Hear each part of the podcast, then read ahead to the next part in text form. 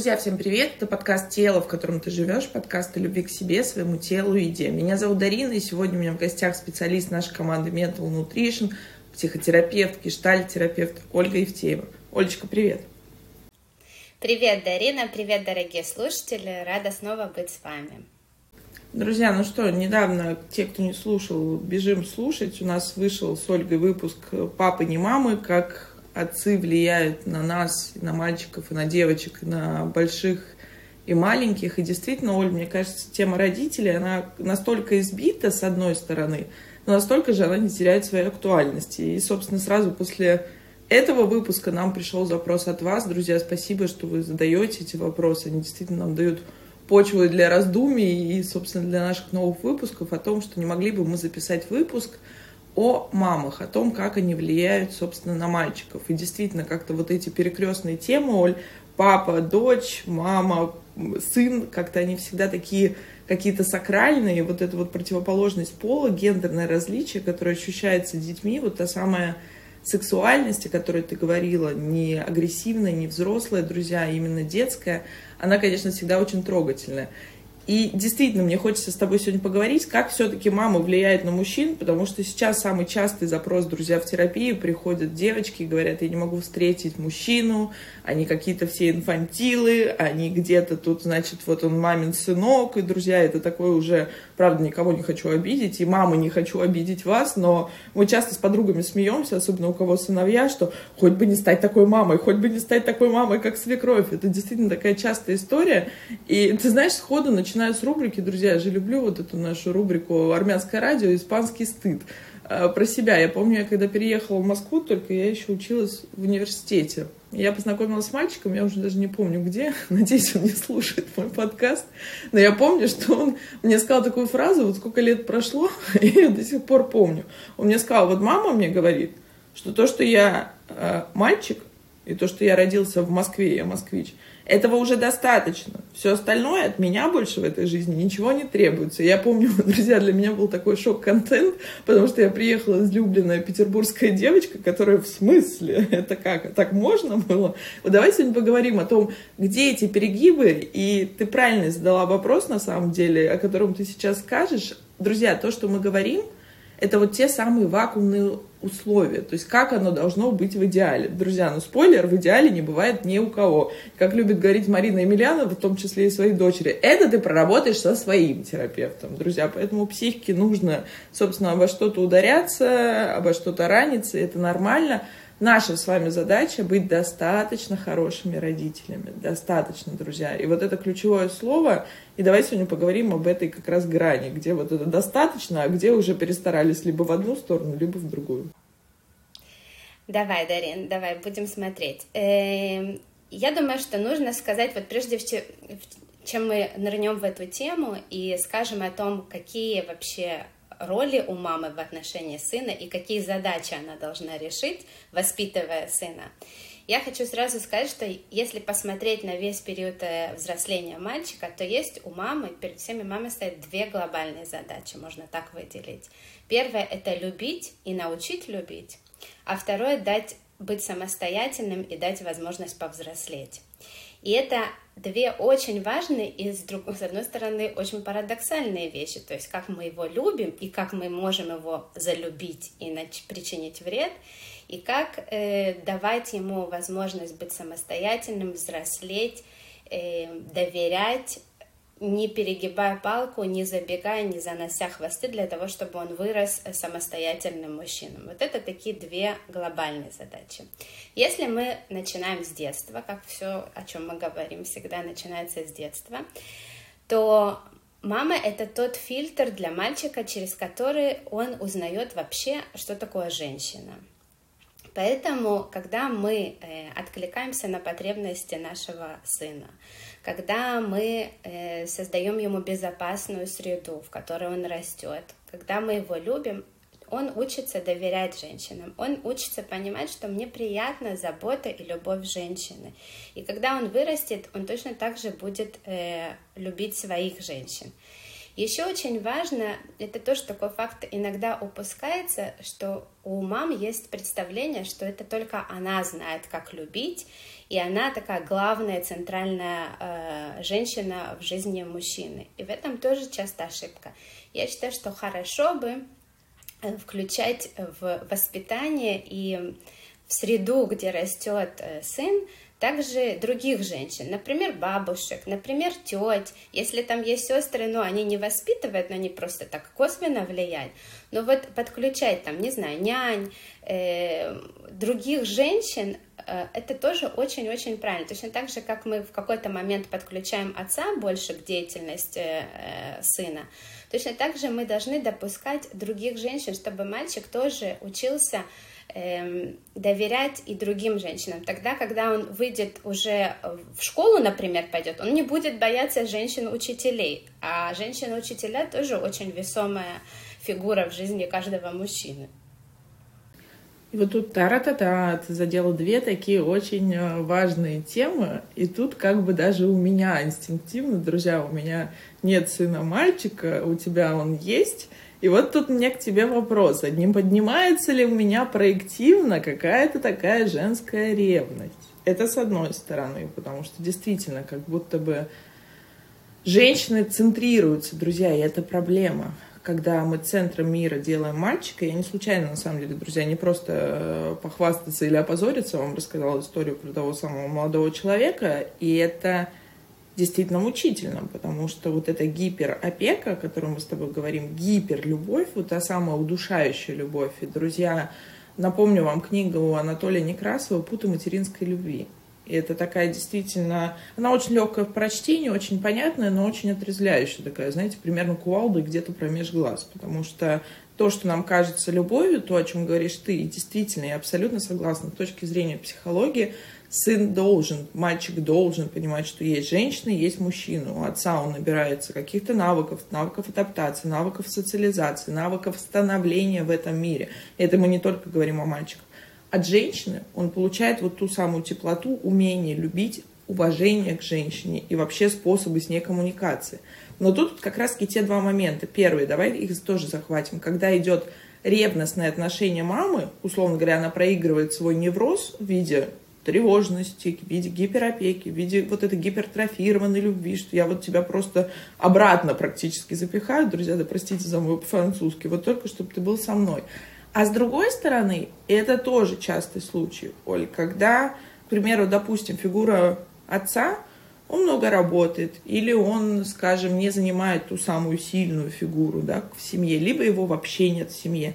И тогда мальчик растет среди девочек. И тут действительно, ну, девочки, я подразумеваю, друзья, это могут быть мамы, бабушки, няни, сестры, тети, кто угодно. И вот тогда он растет в этом женском царстве, и это как бы тоже не очень хорошо, потому что тогда он не понимает, то есть вот эта феминность в нем, она формируется, культивируется, и все-таки мое мнение, да, друзья, опять мы берем, нет идеальных условий. К примеру, я росла точно так же в семье, условно говоря, неполной.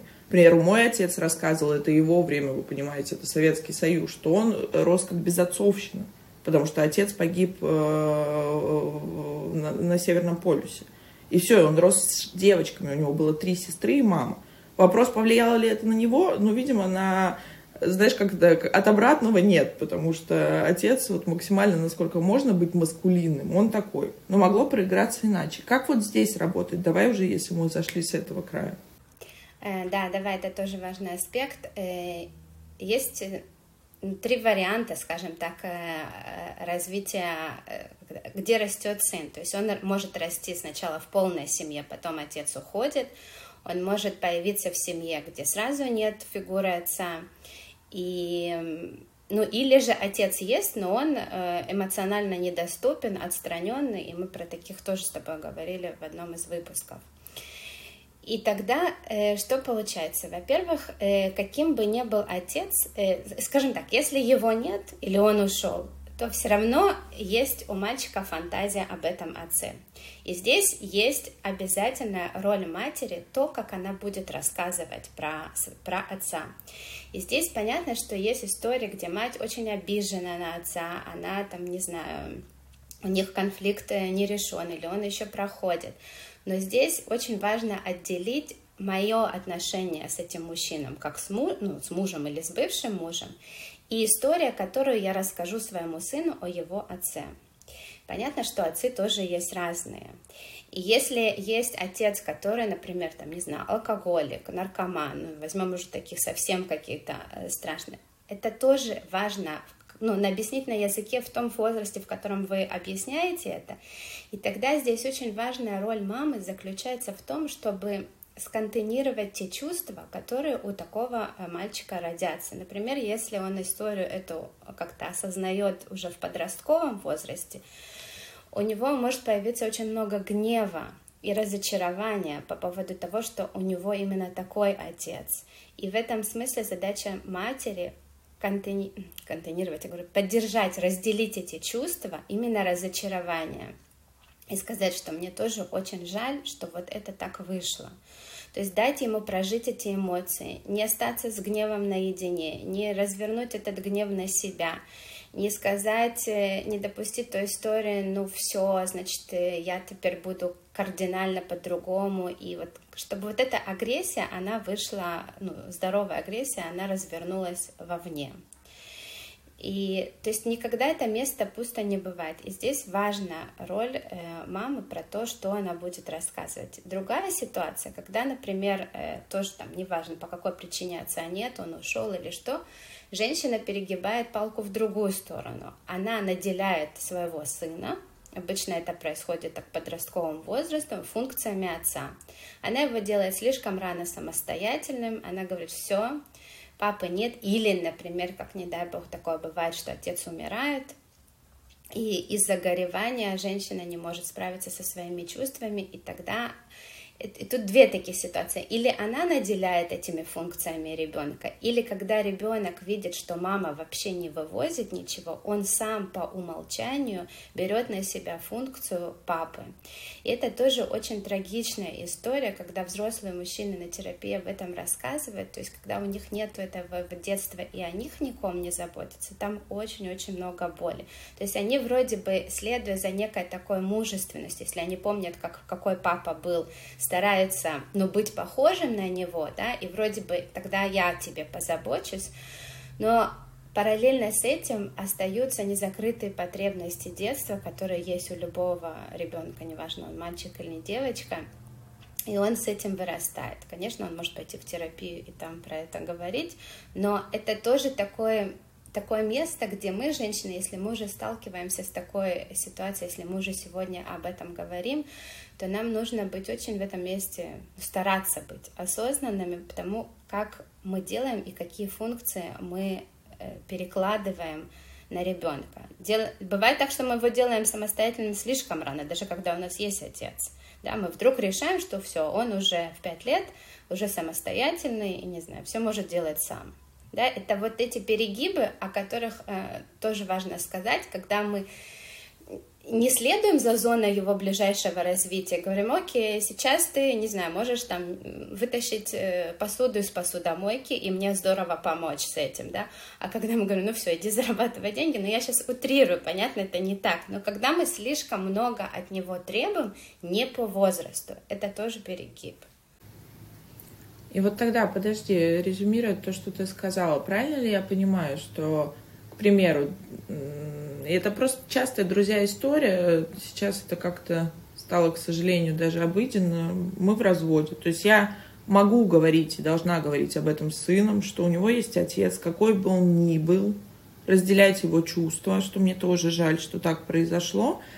А вот где вот этот момент, ты сказала, момент взросления, где эта грань? Вот я помню, у меня подруги, сын, когда он был еще маленький, я помню, как он тащил, вот ему хотелось, вот это та самая стадия, э, тот самый Дипов комплекс, когда ему очень хотелось ухаживать за мамой. Он сначала носил ей цветы, потом он носил конфеты, потом он рассказал нам обеим, что если что, он на нас женится, чтобы мы не переживали, как бы, что мы одни, собственно, не останемся, и скоро он пойдет зарабатывать деньги в Макдональдс или куда-то, и он нас обязательно прокормит, еще и есть будем вкусно.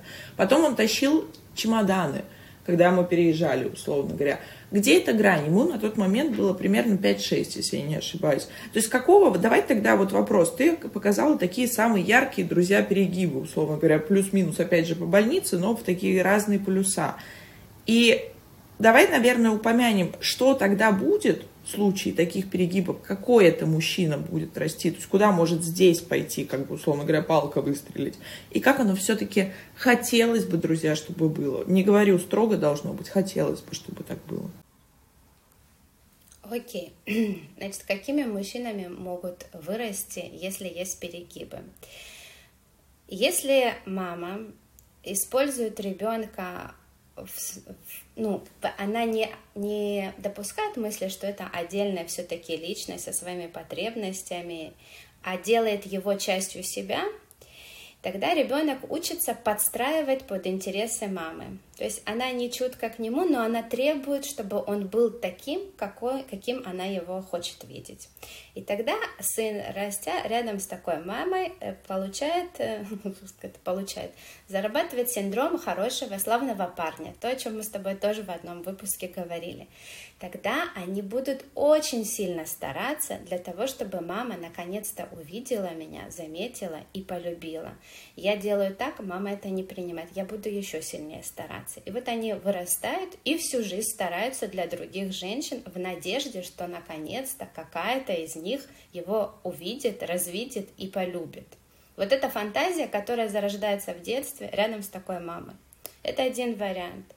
Второй вариант когда мать э, холодная и отстраненная. Такое тоже, к сожалению, бывает. И когда мальчик рядом с такой матерью не получает никаких признаков любви, там могут быть развиваться разные вещи, вплоть до агрессии, и такие э, мужчины в, в, вырастают немного садистичным характером. Они ненавидят своих женщин, они э, не доверяют им, они никогда перед ними не раскрываются, но они будут эксплуатировать их для того, чтобы э, они их полюбили. И это очень такая хитрая штука, потому что вот эта агрессия, даже вот когда все хорошо в семье, у ребенка к подростковому возрасту, примерно с 12, с 11-12 лет, э, появляется э, желание разорвать эмоциональную связь с мамой. Я чуть позже об этом более детально скажу. Но вот примерно в этом возрасте оно появляется. То есть до 10 лет, до 11 мама это весь мир, мама это Бог, а потом э, еще плюс воздействие гормональных э, гормонов происходит вот это такое внутренний конфликт. С одной стороны, я люблю свою маму, а с другой стороны, она женщина. И я как же, и он начинает бороться с вот этим ощущением, что я люблю как будто женщину. Это такой сложный конфликт, и вот здесь э, начинается стадия взросления и сепарации. Это начинается такой эмоциональный переход от мальчика к взрослению и к тому, что он станет мужчиной. То есть ему внутри очень тяжело, и он, но он должен сделать этот разрыв, и мы, мамы, должны помочь ему сделать этот разрыв. Вот когда мы говорим о сепарации, на самом деле сепарация происходит на каждых этапах, когда мы его отпускаем в детский сад, потом мы его отпускаем в школу, потом на кружки и так далее, мы все время его отпускаем. Но вот здесь, вот к подростковому возрасту мы прям должны четко понимать, что этот узел мы вместе должны перерезать. И это не значит, что в эту секунду мы должны разлюбить его. Как раз в подростковом возрасте мальчик еще больше в нас нуждается, еще больше любви. Но нам здесь нужно так обрасти кожей, таким прочным слоем Э, жира, как у слонов, чтобы выносить его разные капризы, потому что вот это начинается конфронтация, когда я, с одной стороны, ты мне нужна, а с другой стороны, я тебя должен оттолкнуть, для того, чтобы, как вот некоторые психологи говорят, сначала он очарован нами, а в этот момент он должен нас разочароваться, для того, чтобы начать очаровываться другими женщинами, другими девочками и так далее, для того, чтобы, то есть мужчина, который не разорвет, и женщина, которая не даст ему, не разорвет этот узел, не перережет пуповину, ему будет крайне сложно построить здоровые отношения э, уже когда он вырастет. И другая вот э, крайность, если уже а, заканчивать про крайности, это третий такой тип мужчин, это те, которые остаются в неразрывном контакте с матерью, их называют женаты на маме, и мы с тобой даже думаем про это записать выпуск, отдельно про это более подробно поговорить. Это третий такой типаж, который везде маму за собой тащит, мама имеет первое слово, они даже остаются, то есть э, э, жена говорит, нам нужна отдельная квартира, он говорит, да хорошо уже с мамой, у нас тут еще ребенок родился, пускай мама ухаживает, и, ну, таких, на самом деле, я думаю, и в твоей практике, и в моей, на самом деле, миллион, и среди знакомых историй, почему-то их до сих пор много, но если нас слушают мамы сыновей, я хочу обратиться к вам. Это правда сложно. Я, у меня двое сыновей. Одному уже скоро 18, другому 11. Вот как-то тот, которому 18, этого такого сильного конфликта не было, как-то не знаю. А вот которому 11 уже начинается вот это там «не целуй меня возле школы, но поцелуй меня на ночь». И вот это вот начинается эта игра, и нам очень важно в этом месте способствовать, продолжать их любить, но отпускать, потихонечку отпускать.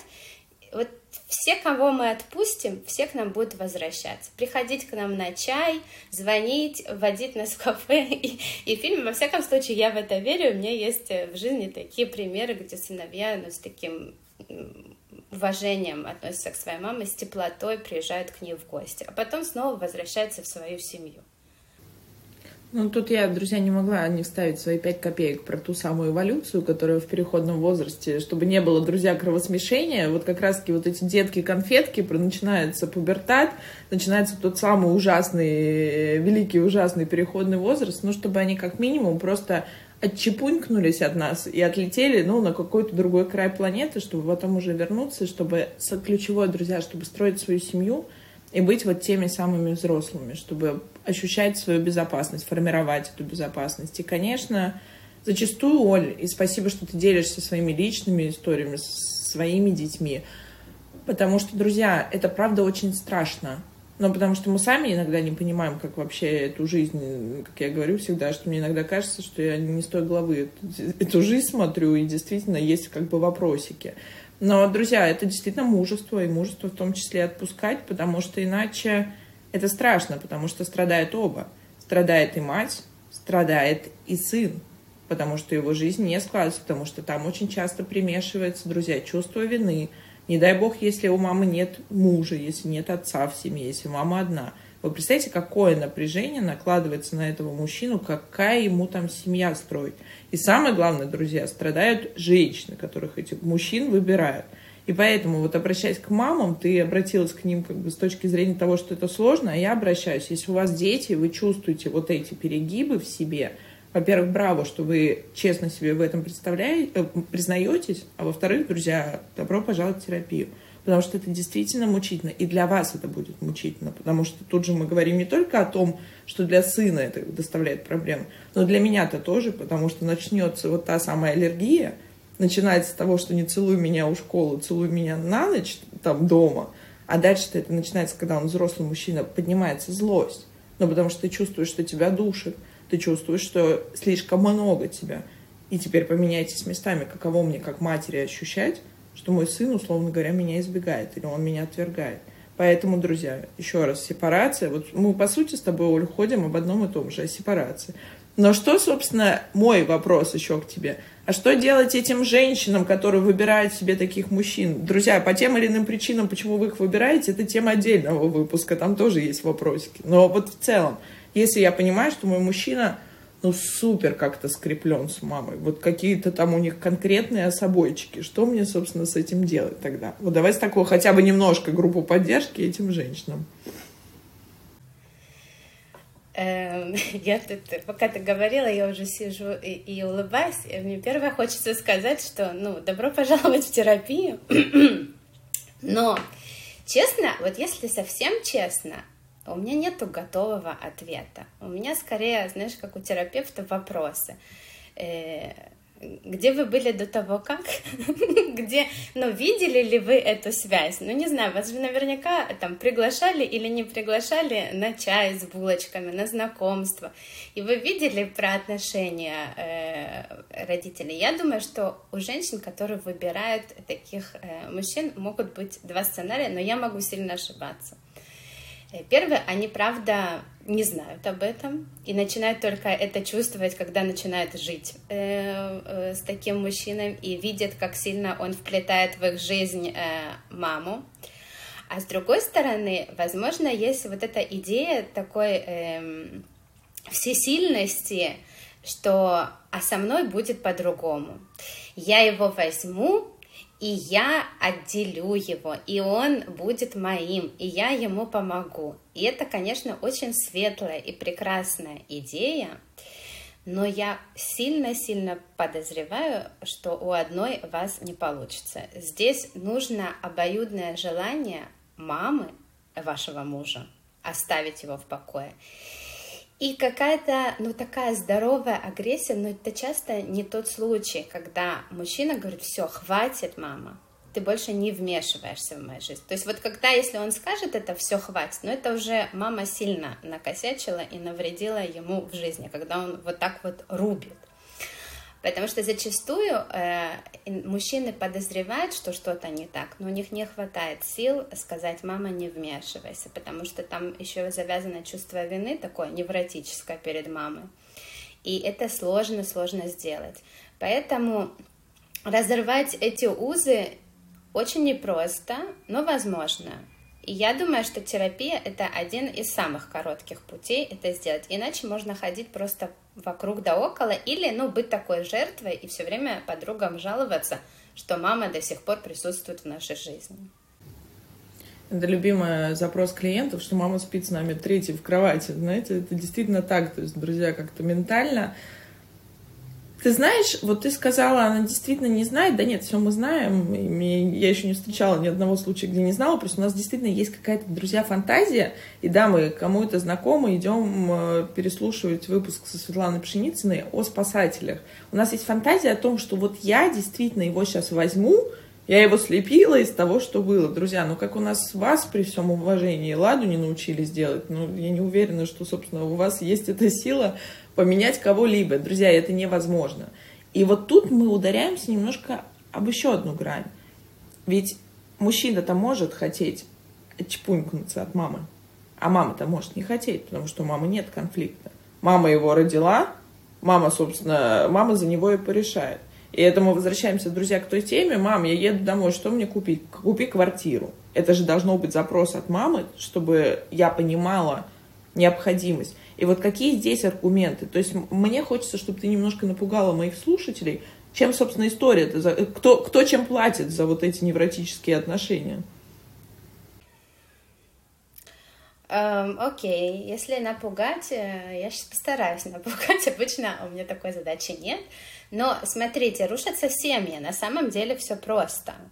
На самом деле дальше это а, разрушаются семьи. То есть вариант, что если я, слишком, если я не отпускаю своего сына, и я начинаю диктовать условия в этой семье, то меня могут возненавидеть уже два человека. Как сын, так и свек... свекровь, не, невестка. Или, ну, в общем, я, вы поняли, да, жена его.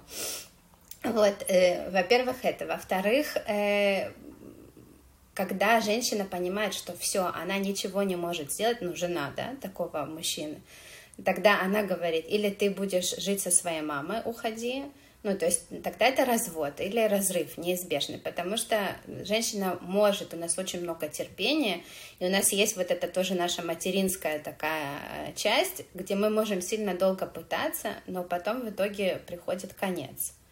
И, или же мужчина говорит, окей, ты не стала такой матерью, о которой я мечтал. Ну, в смысле, женой, да? Ну, видишь, как здесь. Жена-мать. То есть они тоже выбирают себе таких женщин, которые как будто должна продолжать играть роль матери. И тогда, если ей это не подходит, он идет, э, он с ней раз, э, э, раз, разводится и идет искать себе ровно такую же мать. И тогда этот мужчина будет все время в поиске некой матери, о которой он даже сам до, до конца не знает, которая очень будет похожа на его мать, но которая никуда там уходить не будет или, ну, будет такие, такие же роли отыгрывать, э, как и в его собственной семье. И для своих детей и для жены это в любом случае перекос, потому что это не партнерские отношения, это не про взрослость, это не про осознанное партнерство, это про то, что мы вдруг женились э, снова на маме или там, не знаю, ну, в общем, как-то так, я не знаю, напугала я или нет, но разрыв, я думаю, это звучит серьезно. Никто бы не хотел, чтобы, когда мой сын женился, э, это следовало разрывом. И да, мы, собственно, э, я сейчас говорю все-таки, находясь в России, живя в России, в Европе немножко оно по-другому. Я знаю, что нас слушаете по всему миру, друзья, спасибо вам за это. Но на самом деле, это знаешь, как э, может быть, грубо будет мужчины, да простят меня, но это, знаешь, как берем вас и так меньше, чем нас. Ну, вот потому что куда не зайдешь, собственно, одни девчонки. Такое ощущение, что у нас как-то там какой-то ген поменялся, и у нас рождаются только девочки. И это прекрасно и не прекрасно с точки зрения эволюции. Я только про это. Половина из них там с одними приколами, половина другие, третьи заняты, и, собственно, остается в остатке один, друзья. Если вы еще будете не отчепунькнуты от мамы, но это вообще как бы тогда печально, понимаешь? Ну, собственно, пока раздавали, знаешь, как в анекдоте, пока раздавали мозги, я выбегала там за кофе куда-то брала там или что-то еще там, кому что раздавали. Поэтому, собственно, всем в терапию. И мой тогда к тебе вопрос. Как оно должно быть? Куда, собственно, идем? Вот как, какие должны все-таки выстраиваться отношения достаточно хорошие, учитывая отягощающие факторы, что мы можем говорить о том, где отец погиб, где отца нет, отец ушел, может быть, даже на стадии беременности.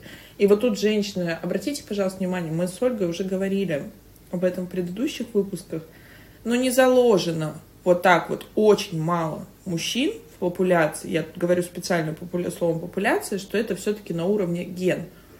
Вот говорят, ушел, когда я была беременна. Он еще не понимает, что вы носите его ребенка. То есть именно на точке, с точки зрения рептилки, с точки зрения нашего мозга, нет осознавания. Именно поэтому мы говорим, рождается ребенок – приобщайте отца к уходу. Это то, о чем говорила ты. Приобщайте к заботе, приобщайте к коммуникации. Потому что только так отец понимает. Таких осознанных отцов, которые сходу, вы, значит, там ходят в животе, пока для него это игруля, пока это что-то, что живет там у, у животе у женщины, с которой там я живу, с которой у меня семья. Поэтому вот это очень важное отношение. А для нас это по-другому. И было бы странно, если бы это так не было, когда мы вносим под сердцем ребенка, который питается, собственно, всем тем, что есть вообще в нас. И вот это то самое слияние. Поэтому, конечно, это очевидно, Оль, тот самый страх, как я могу отпустить от себя, особенно если это сын, ведь это все-таки фигура мальчика. Все-таки с девочками у матерей, друзья, там все посложнее, и как-то оно, с одной стороны, проще, с другой стороны, сложнее, и больше там как-то боли. Все-таки отцы обычно вот боготворят своих мам, и, и часто с перекосом. И вот возвращаясь, как оно все-таки должно было бы быть, чтобы все жили долго и счастливо? Окей. О любви и как это помощи взрослению я уже чуть-чуть сказала. Есть еще, мне кажется, тоже две очень важные задачи. Вот ты, когда меня спрашивала, какие перекосы бывают, и ты упомянула инфантильных мужч... мужчин. Так вот, одна из очень важных задач женщины, матери, сына является э, научить сыну языку эмоций. Мы говорили о языках любви, и это тоже одна из задач. Понять, а какой язык любви понимает мой сын. И этот язык любви будет эм, изменяться по мере его взросления. То есть, если он младенец, мы его всего обцеловываем и, и везде нацеловываем и обнимаем, но когда ему уже 10 лет, то вот как я говорила, э, в этом месте ты меня можешь обнять, а здесь э, при мальчишках возле школы точно нет. И мы должны уважительно относиться к тому, что вот он нам это диктует. Это, с одной стороны, ну, как бы парадоксально, но нам нужно принять, что мальчик — это мальчик, и мы должны его тоже в неком смысле уважать. Ну, мы девочек должны уважать, но мальчиков в этом, э, в этом отношении, в этой сепарации и отхода от нас мы должны очень уважительно. Поэтому одна из важных задач — научить э, мужчину, научить сына языку эмоций. И что это значит? Изначально у нас с вами, э, женщин, у нас с вами, у, у матерей есть преимущество. Мы, когда рожаем ребенка, мы уже изначально настроены на него. И мы первыми узнаем о колебаниях в настроении. Мы первые видим, где ему грустно, где ему обидно, где он злится. И у нас есть вот это вот прекрасное преимущество, во-первых, сначала отображать ребенку, то есть как он учится понимать свои эмоции. Мы ему говорим, когда он маленький, ой, похоже, ты сейчас злишься, а здесь у тебя забрали э, там машинку, это правда обидно. Или там, не знаю, в школе поставили двойку, блин, конечно, это обидно, или там злостно, но ничего, ты, зато ты там готовился, и ты в этом молодец. То есть мы должны все время быть с ним э, очень эмоционально э, привязаны в том смысле, что мы должны говорить про его чувства и позволять ему их выражать. Потому что отцы, они в этом смысле э, тоже, ну, хорошо устроены, но они такие там, не надо плакать, давай сейчас мы все решим. У них свой язык, и это тоже неплохо.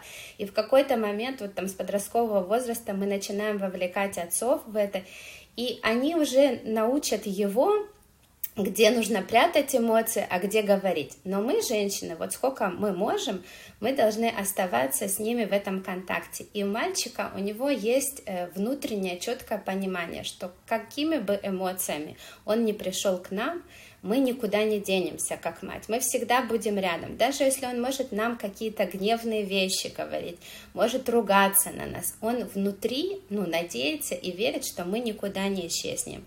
И поэтому мы его учим распознавать свои эмоции, называть их, и мы как мамы учим э, выражать их. То есть мы учим его контролировать эмоциональное поведение, что не весь гнев можно пойти и обрушить, там, не знаю, на сестер или э, на своих э, одноклассников. Как справляться в этом смысле очень хороши для мальчика и супер важные физические э, тренировки, потому что там он может сбрасывать свою а, агрессию.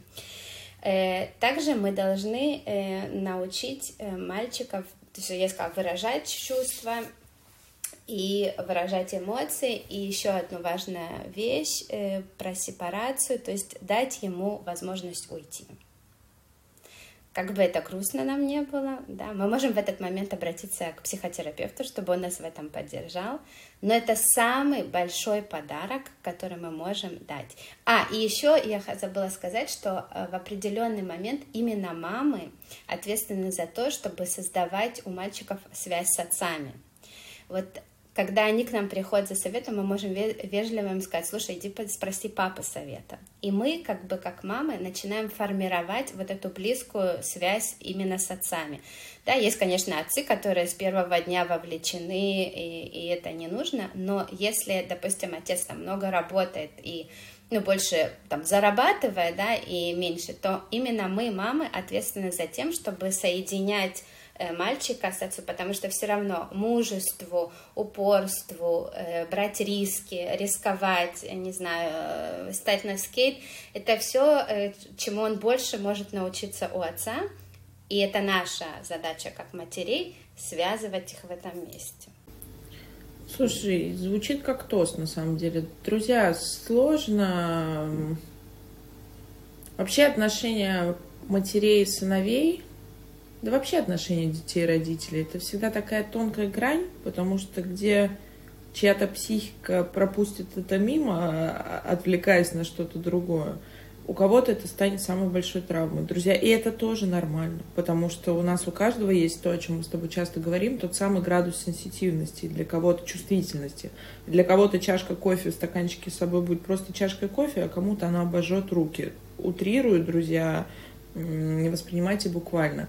Поэтому, наверное, наша задача, ты правильно говоришь, если вы чувствуете потребность, если вы чувствуете прессинг. Вот ключевой маркер, мне кажется, всегда, когда есть перегиб в отношениях с родителями, тогда у тебя поднимается очень много вины, очень много вот такой жалости какой-то токсичной, Друзья, есть понятие иерархии. Даже в системных расстановках есть вот понятие рода.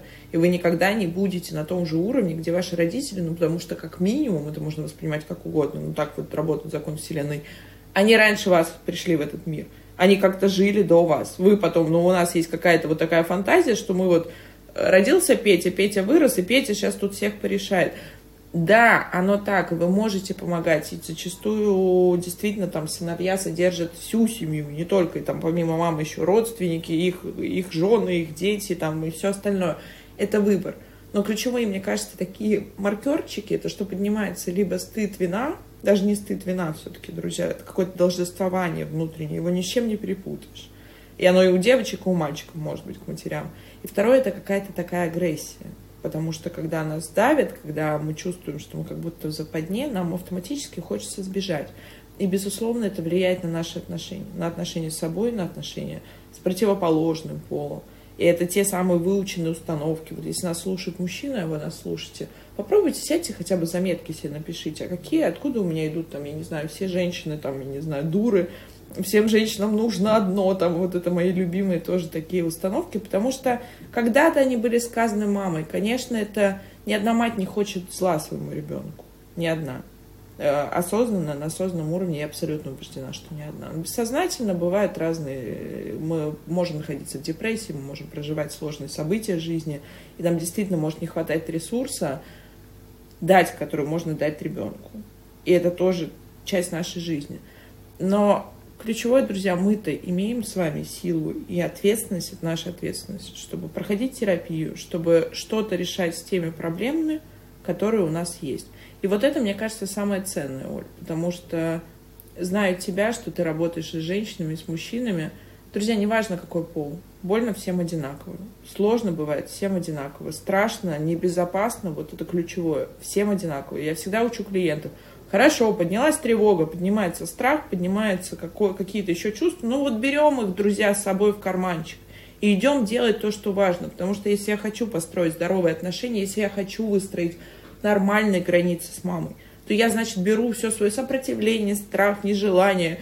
Еще бы, друзья, мозгу не нравится меняться. Да с чего? Нормально жили уже 35 лет, или там 50, или 60. Нормально будет, уже как-то выжили.